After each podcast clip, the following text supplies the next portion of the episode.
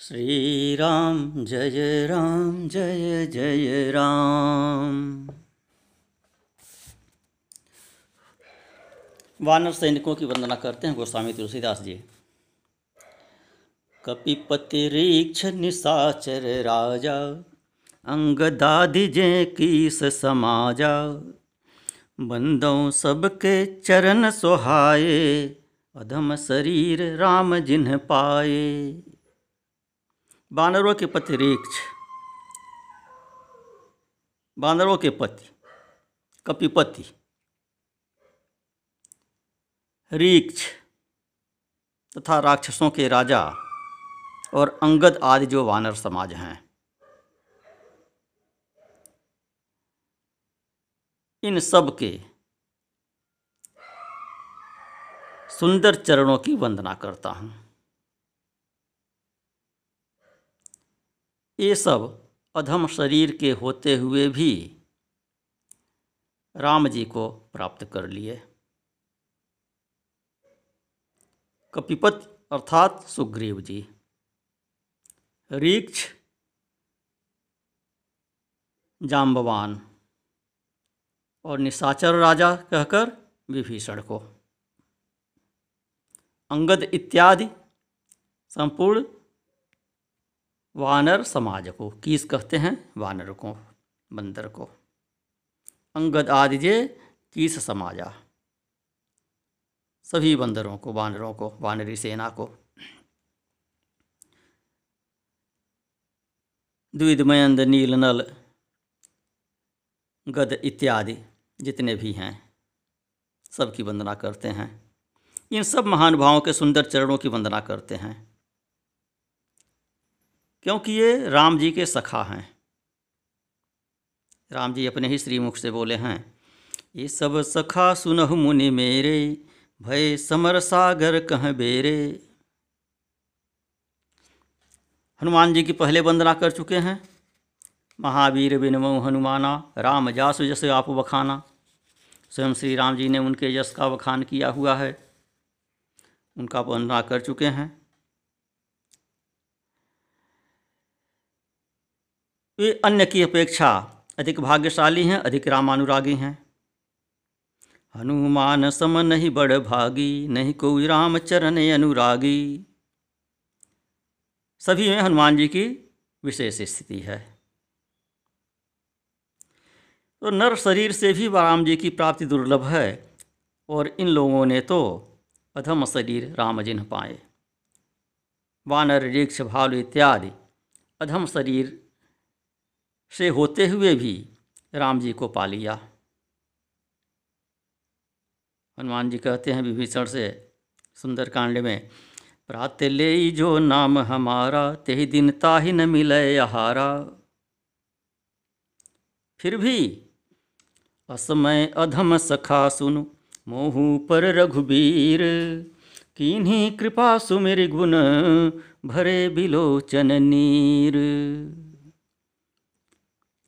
कि मैं इतना अधम हूँ कि प्रातःकाल मैं इस जाति से हूँ जिसका प्रातःकाल कोई नाम नहीं लेता है। लोक धारणा है कि प्रातःकाल बंदर का नाम ले लीजिए तो दिन भर भोजन नहीं मिलता है। ऐसी अधम जाति से मैं हूँ। फिर भी श्री राम जी ने मुझ पर अत्यंत कृपा किया। ये बात सुंदरकांड में राम, ये हनुमान जी विभीषण जी से कहते हैं। तो मंगलाचरण में यहाँ तुलसीदास जी सभी बांदरों की वंदना करते हुए वही चीज़ कहते हैं कि बंदों सबके चरण सुहाए, अधम शरीर राम जिन्ह पाए। फिर आगे कहते हैं, रघुपति चरण उपासक जेते, खग मृग सुर नर असुर समेते, बंदो पद सरोज सब केरे जे बिनु काम राम के चेरे। पशु पक्षी, देवता, मनुष्य, असुर इत्यादि सहित जितने रघुनाथ के चरणों के उपासक हैं, जो बिना किसी इच्छा के राम जी के दास हैं, उन सब के चरण कमलों की मैं वंदना करता हूँ। पशु पक्षी भी राम जी के अनुरागी हैं, उनके क्या कामना है? मनुष्य तो प्रायः किसी कामना से भगवान का भजन करते हैं।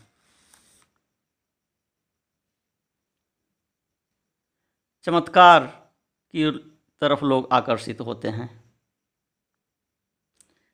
मंदिर में गए,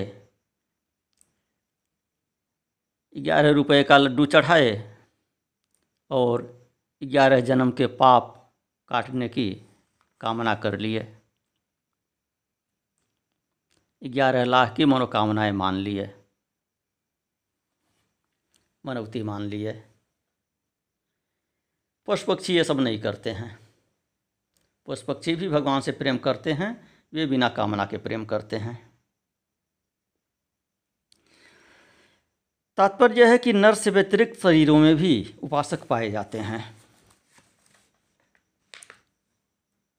सो, वंदना यहाँ शरीरों की नहीं है, उपासकों की है। खग मृग सुर नर असुर समेते। खग से गरुड़ को ले लिया। खगपति गरुड़ जी भगवान के उपासक हैं। काकभुसुंडी हैं, जटायु हैं। ये सब विशिष्ट जन पक्षियों के प्रतिनिधि के रूप में राम जी के भक्त हैं और वंदनीय हैं। मृग से बानरों तथा रिक्षों की सेना के सैनिक इत्यादि ले लिए। खग मृग से ये सब हो गए। सुर से गणेश सुरेश इत्यादि देवताओं को ले लिए। नर से, विशेष रूप से अयोध्या के वासियों को, जिनकी पहले वंदना कर चुके हैं। मिथिला के निवासी इत्यादि जिनकी पहले वंदना कर चुके हैं, इनको ले लिए। और असुर से विभीषण तो असुर राज आ ही गए हैं। माल्यवान इत्यादि को भी ले लिए। माल्यवान मंत्री था रावण का। लेकिन हित की बात करता था। लड़ना है तो रावण की ओर से लड़ेगा ही, लेकिन रावण को उसने समझाने का भरपूर प्रयास किया हुआ था। मंदोदरी ने भी समझाने का प्रयास किया था। तो उन सबों को असुर कहकर प्रणाम कर लिए। असुर से उनकी तरफ़ संकेत करते हैं। तो रघुपति चरण उपासक जेते, खग, मृग, सुर, नर, असुर समेते। इतने में ये सब आ गए। तो भाव यह है कि चाहे जिस जीवन के हों, ये सब भी राम के भक्त ही हैं। जो निष्काम भक्त हैं राम के, वे विशेष रूप से अंतरंग हैं। सकल कामनाहीन जे राम गति रसलीन अससज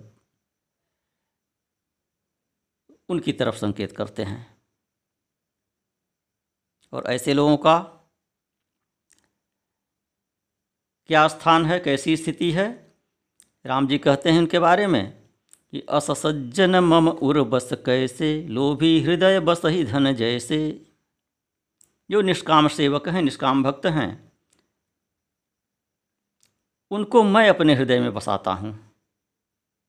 किस तरह से बसाता हूँ कि जैसे लोभी व्यक्ति धन को अपने हृदय में बसाए रहता है, निरंतर धन का चिंतन करता रहता है। उसी तरह से मैं निष्काम भक्तों का चिंतन करता रहता हूँ। ये राम जी का वचन है। तो इन सबको गोस्वामी तुलसीदास जी ने वंदना किया। वंदव पद सरोज सब केरे, जे बिनु काम राम के चेरे। फिर आगे कहते हैं सुख सनकादि भगत मुनि नारद, जे मुनिवर विज्ञान विशारद प्रणमो सब ही धरणि धरि सीसा, करहु कृपा जन जानि मुनीसा। सुख, सुखदेव। व्यास जी के सुपुत्र, श्रीमद् भागवत के आचार्य। सुखदेव जी। सनकादि ऋषि, सनक सनंदन, सनातन सनत कुमार, चारों ऋषि। और भगत मुनि नारद, भक्त मुनि नारद। इनको, तथा जे मुनिवर विज्ञान विशारद, अन्य भी जो श्रेष्ठ मुनि हैं, जो विज्ञान विशारद मुनि हैं, उन सबको मैं धरती पर मस्तक रखकर प्रणाम करता हूँ। प्रणो सबहि धरणि धरि सीसा। करो कृपा जन जान मुनीसा। मुझे अपना जन जानकर, हे मुनिगणों, मुझ पर कृपा कीजिए।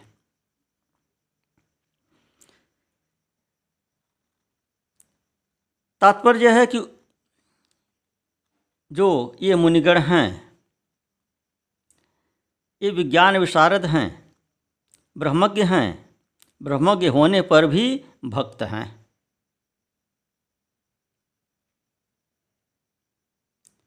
ज्ञानी भक्त हैं। प्रौढ़ भक्त होता है ज्ञानी।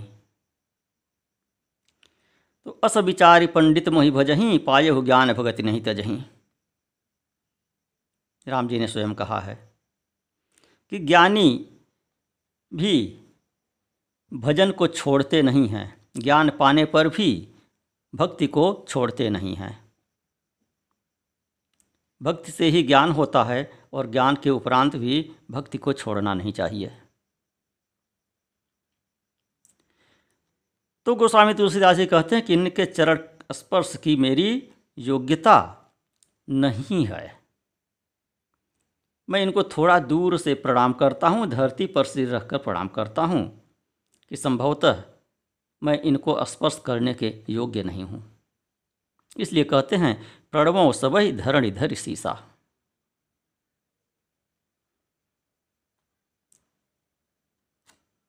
करहु कृपा जन जाने मुनीसा, अपने को इनका जन अर्थात सेवक मानते हैं। धरती पर सिर रखकर प्रणाम करने का दूसरा तात्पर्य यही भी है कि अनेक लोगों को एक साथ प्रणाम कर रहे हैं। तो अनेक को एक साथ प्रणाम जब करते हैं तो धरती पर सिर रखकर ही प्रणाम अनेक को एक साथ कर सकते हैं। और जब स्पर्श करेंगे तो एक एक का अलग अलग स्पर्श करना पड़ेगा। और अनेक लोग मंचस्थ हैं, विराजमान हैं एक श्रेणी में तो एक साथ सबको प्रणाम कर लिए धरती पर सिर रखकर अब जानकी जी को, सीता जी को प्रणाम करते हैं। जनक सुता जग जननी जानकी, अतिशय प्रिय करुणा निधान की ताके जुगपद कमल मनावूं, जासु कृपा निर्मल मति पावूं। बहुत रहस्यमय है चौपाई यह। जनक सुता, जनक, राजा जनक की पुत्री। जग जननी, संपूर्ण जगत की माता और जानकी।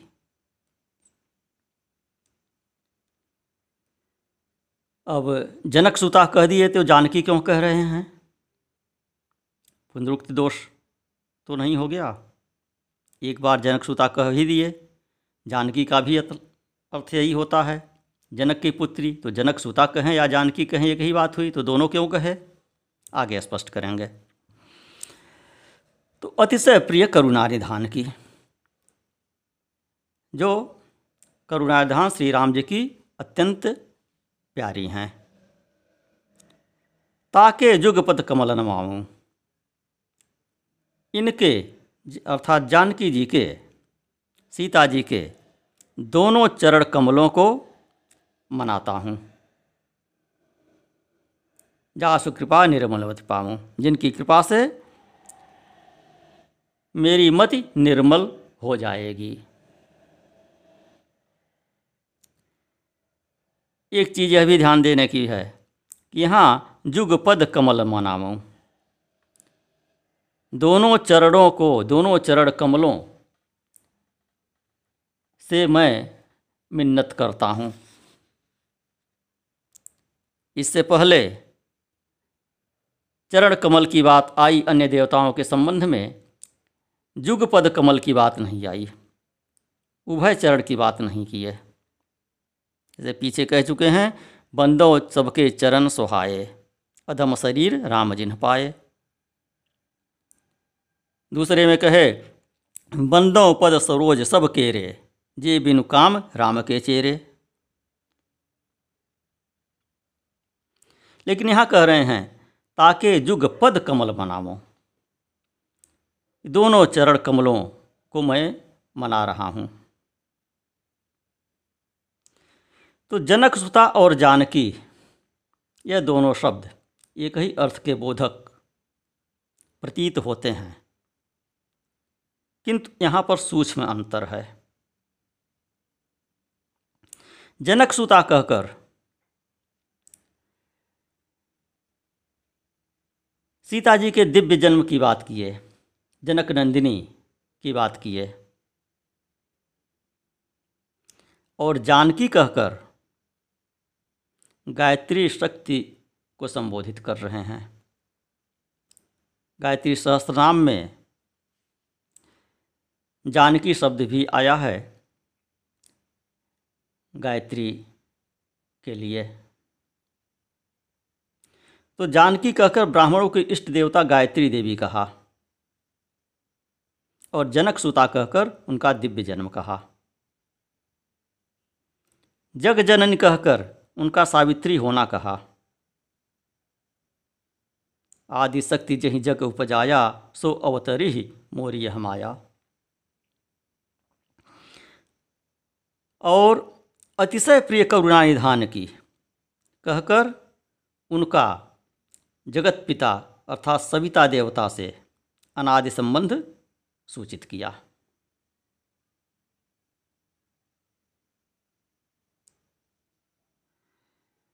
तो सविता की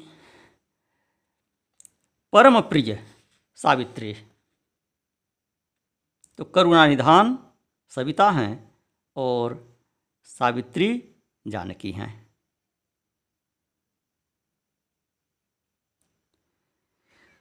प्रभा जाई कह, भानु बिहाई। सूर्य को छोड़कर उसकी प्रभा कहाँ जाएगी? श्री राम जी सूर्य हैं तो सीता जी सूर्य की प्रभा हैं। कह, चंद्रिका चंद तजी जाई। श्री राम जी यदि चंद्रमा हैं तो जानकी जी चंद्रिका हैं। उनकी चांदनी है।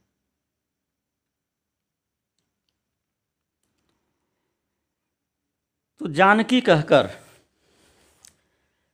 यहाँ पर श्री विद्या को भी संकेत किए।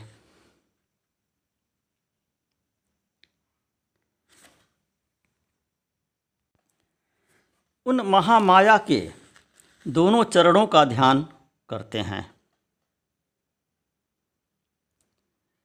केवल चरण कवल कहने से काम चल जाता? ताके जुग पद कमल मनावो। न कहकर ताके शुभ पद कमल मनावो कह सकते थे। जैसा वही बताया कि पहले किसी के लिए युगल पद की बात नहीं किए, यहाँ युगल पद की बात कर रहे हैं। तो युगल पद का भी रहस्य है।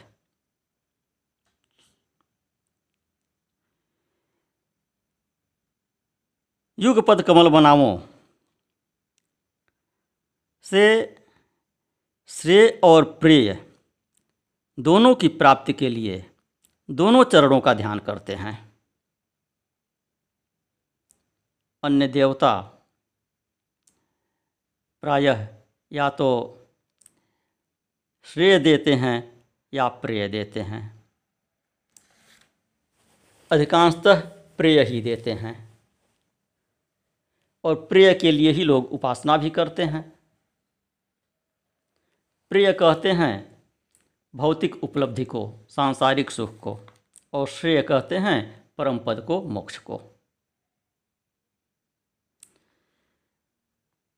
तो प्रसिद्ध है सूक्ति कि अन्य देवता दोनों में से एक देते हैं, या तो भोग देते हैं या मोक्ष देते हैं। लेकिन श्री विद्या श्री माता श्री विद्या महात्रिपुर सुंदरी भोग और मोक्ष दोनों देती हैं। श्री सुंदरी साधन तत्पराणाम, भोगस्य मोक्षस्य करस्थ एव। दोनों ही हस्तगत हो जाते हैं श्री विद्या की उपासना करने वाले को। भोग और मोक्ष दोनों ही सहज ही स्वाभाविक रूप से प्राप्त हो जाते हैं। यह भी कहा है देवी पाद युगार्चका नाम भोगस्य मोक्षस्य करस्थ एव। श्री देवी के युगल चरणों की अर्चना करने वाले को भोग और मोक्ष हाथ पर रखे हुए आंवले की भांति प्रत्यक्ष होते हैं। उसकी मुट्ठी में होते हैं। तो देवी पाद जुगार्च का नाम युगल पाद की बात यहाँ कही गई है। तो यहाँ भी गोस्वामी तुलसीदास जी ताके युग पद कमल बनावो ऐसा कहते हैं। दोनों चरणों की वंदना करते हैं। फिर जासु कृपा निर्मल मति पावों अभी गायत्री की बात आई कि जानकी गायत्री का एक नाम है और गायत्री की उपासना में क्या करते हैं? क्या कामना करते हैं? बुद्धि की कामना करते हैं। भर्गो देवस्य धीमहि, धियो यो न प्रचोदयात। तो धियो यो न प्रचोदयात। वह सविता, मेरी बुद्धि को या हमारी बुद्धि को सन्मार्ग में प्रेरित करें। हमारी बुद्धि को प्रेरित करें, सन्मार्ग में प्रेरित करें। बुद्धि को शुद्ध करें। निर्मल करें। यही प्रार्थना करते हैं गायत्री मंत्र में। और वही प्रार्थना यहाँ गोस्वामी तुलसीदास जी कर रहे हैं। जासु कृपा निर्मल मति पावों। तो गायत्री मंत्र भी आ गया इस चौपाई में। जनक सुता जग जननी जानकी जानकी कह दिया गायत्री का एक नाम। अतिशय प्रिय करुणा निधान की राम जी सूर्य हैं और जानकी सूर्य की प्रभा हैं, सूर्य की किरण हैं, शक्ति हैं। तो उन जानकी के युग कमल को मनाते हैं। किस लिए मनाते हैं? जासु कृपा, निर्मल मत पावो निर्मल बुद्धि प्राप्त करने के लिए। श्रीमद देवी भागवत में भी कहा है, पहला ही श्लोक है, श्रीमद देवी भागवत का मंगलाचरण। ओम सर्वचैतन्य रूपां तामाद्यां विद्यां च धीमहि। बुद्धिं या न प्रचोदयात।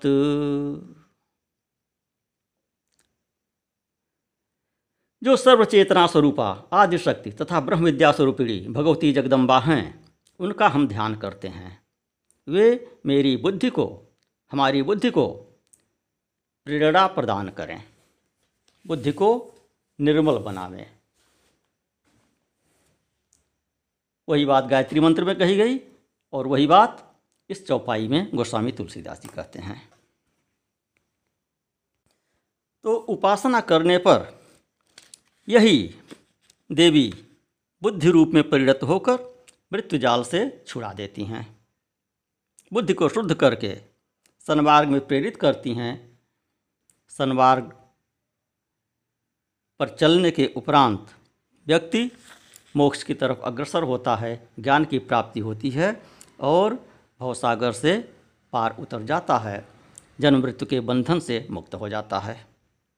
जब यह देवी प्रसन्न होती हैं, तब सूर्य की भांति चित्त आकाश में विचार रूपता को प्राप्त होती हैं। सबके हृदय में निवास करने वाली इस देवी की कृपा प्राप्त हो।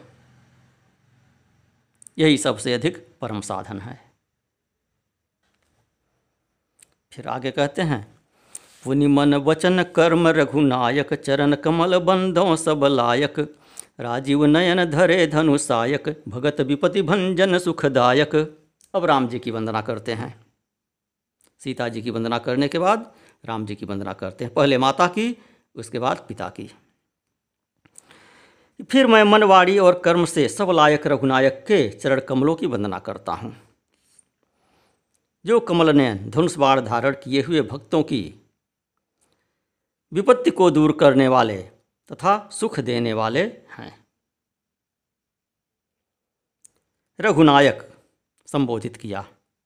रघुनायक कहकर, रघुकुल में उनके अवतार की बात कर रहे हैं और रघुकुल की वंदना कर दे रहे हैं, पूरे रघुकुल की। रघुनायक। नायक की वंदना कर दिए, प्रतिनिधि की वंदना कर दिए तो सबकी वंदना हो गई। तो पूरे वंश की, राम जी के पूरे सभी पूर्वजों की, पूरे वंश की वंदना कर दे रहे हैं, रघुनायक कहकर। क्योंकि उस वंश के नायक हैं, राम जी। और सब लायक कहकर उन्हें सर्वशक्तिमान भी कहते हैं और दशरथ जी के अत्यंत आज्ञाकारी पुत्र। सर्वथा योग्य दशरथ जी की जिन पर अत्यंत प्रीति है, इस बात को संकेतित करते हैं। सब लायक लायक संतान, लायक पुत्र। भय राम सब विधि सब लायक। उनके राज तिलक के अवसर पर भी कहा है। फिर राजीव नयन से सुंदरता तथा कृपालुता कह देते हैं। और धरे धनुषायक, इस पद से, इस शब्दावली से, काल का भी नियंता ब्रह्म कह देते हैं। लव निमेश परमान जुग, वर्ष कल्प सरचंड भजसी न मन ते राम कह, काल जासु कोदंड। जिनका कोदंड अर्थात धनुष, काल का भी काल है।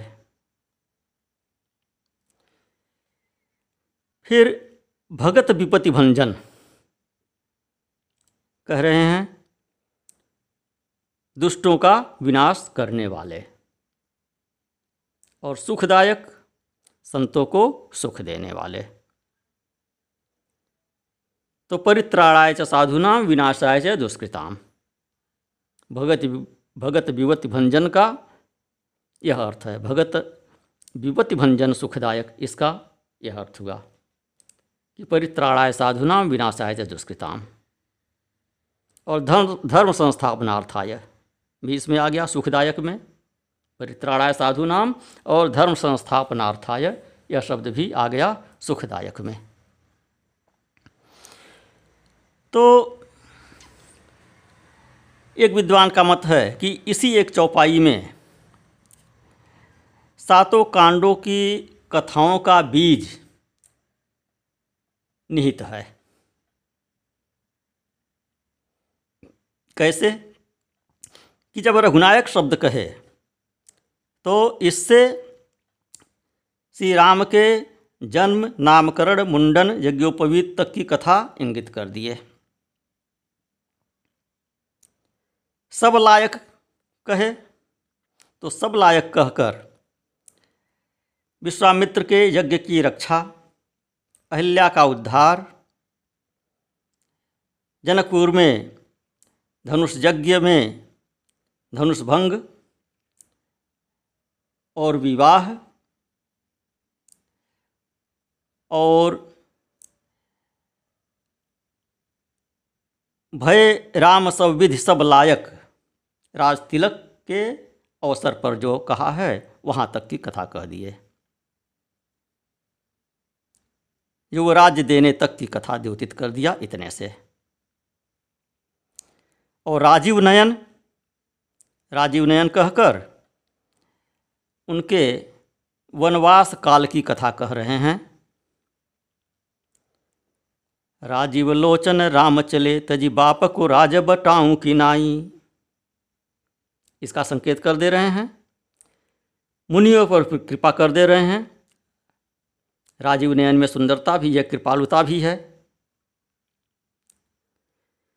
और धरे धनुषायक शब्दावली से उनकी प्रतिज्ञा कह दे रहे हैं, निश्चर का संहार कह दे रहे हैं। ये निश्चरहीन करो मही। यह जो प्रतिज्ञा उन्होंने किया था, उसे कह दे रहे हैं।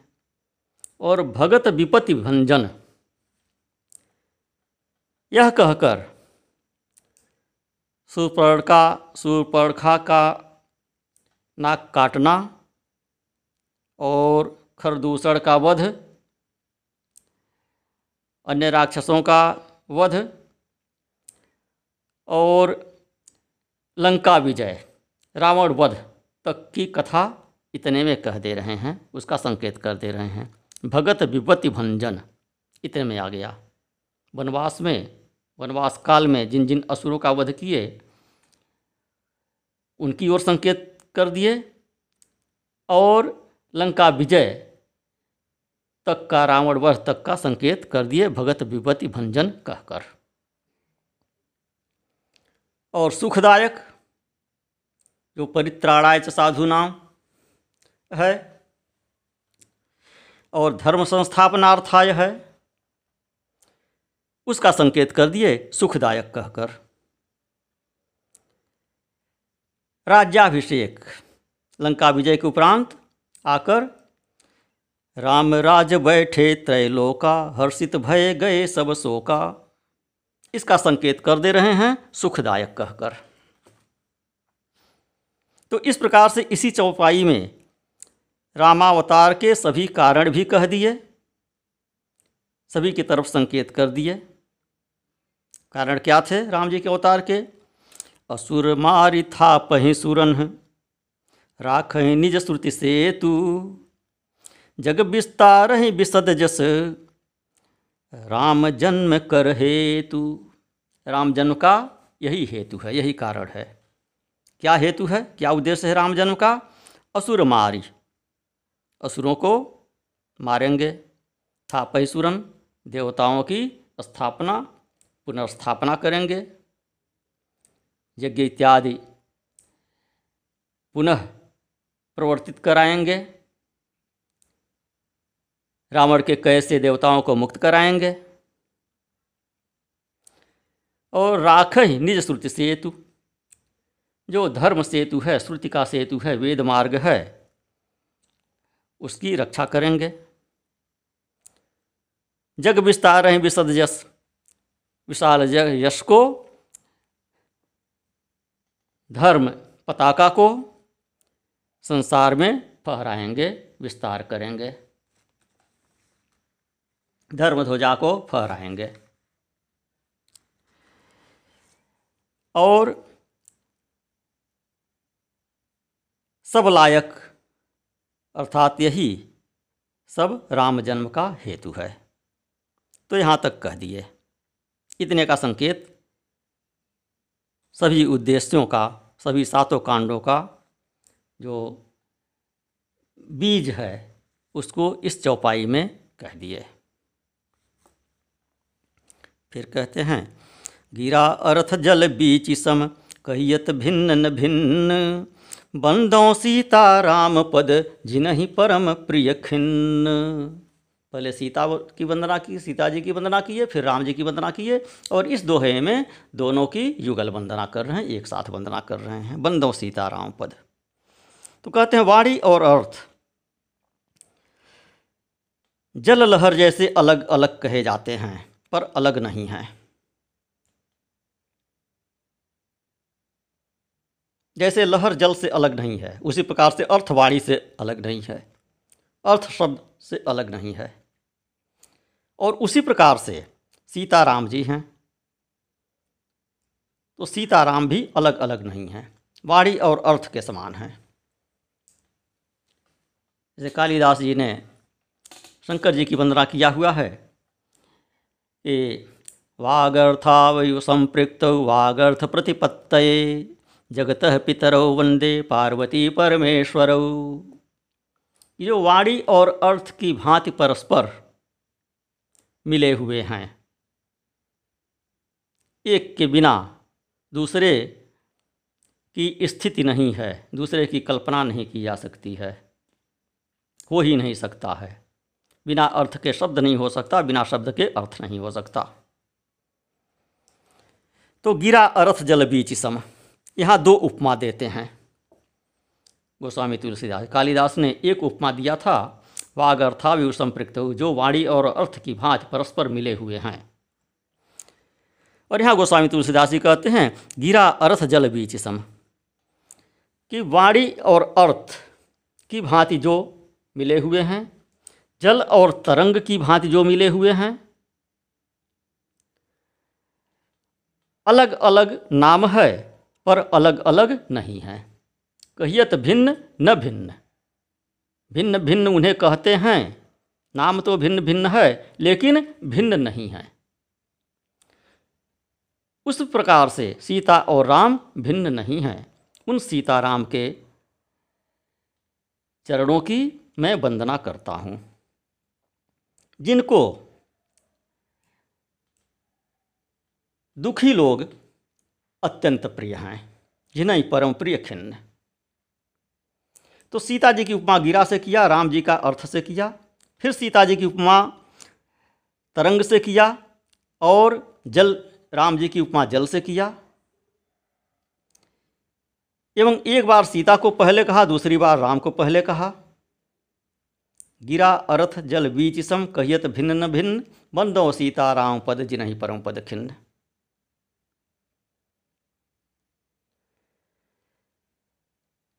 सीता राम हैं और राम सीता हैं। चाहे राम सीता कहिए, चाहे सीता राम कहिए। गिरा अर्थ से मानसिक अभेद कहा। और जल तथा तरंग से तात्विक अभेद कहा।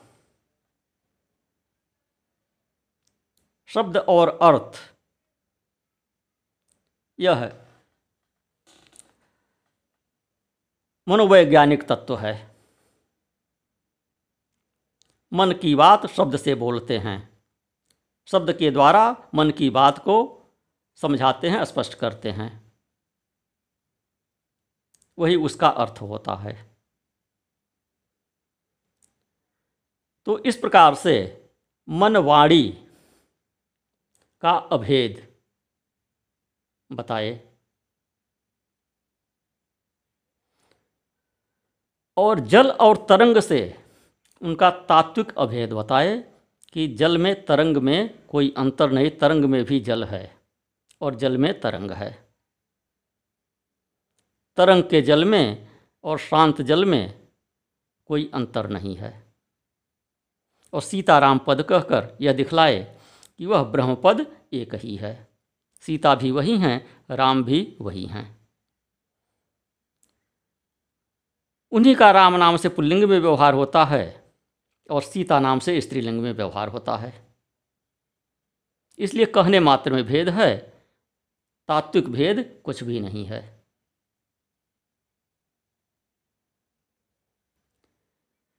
जो चिन्ह राम जी के दक्षिण पद में हैं वही चिन्ह सीता जी के वाम पद में हैं। इसलिए उनके चरणों में भी भेद नहीं है। और जो चिन्ह सीता जी के दक्षिण पद में हैं, वही राम जी के बाएँ पैर में हैं। तो सीता राम पद दोनों का एक साथ वंदना किए और जिन्हें परम प्रिय खिन्न कहकर रुचि में भी अभेद दिखलाया कि दोनों को ही सीता और राम को, दोनों के ही दीन दुखी लोग अत्यंत प्यारे होते हैं। नारायण।